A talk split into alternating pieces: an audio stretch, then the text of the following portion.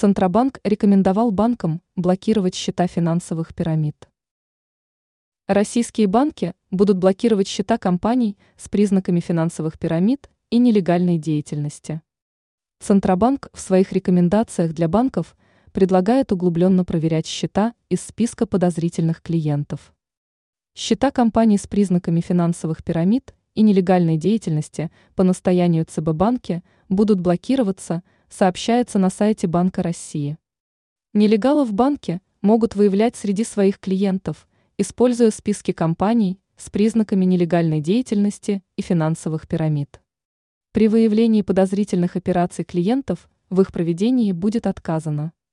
Банк может дезавуировать договор банковского счета после двух отказов клиенту в течение года. В случае блокировки клиент лишится возможности распоряжаться деньгами на счете – или его исключат из перечня ЕГРЮЛ, ЕГРИП.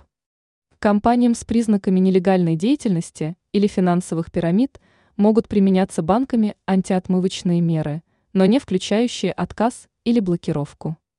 Ранее Центробанк назвал размер прироста наличных у россиян.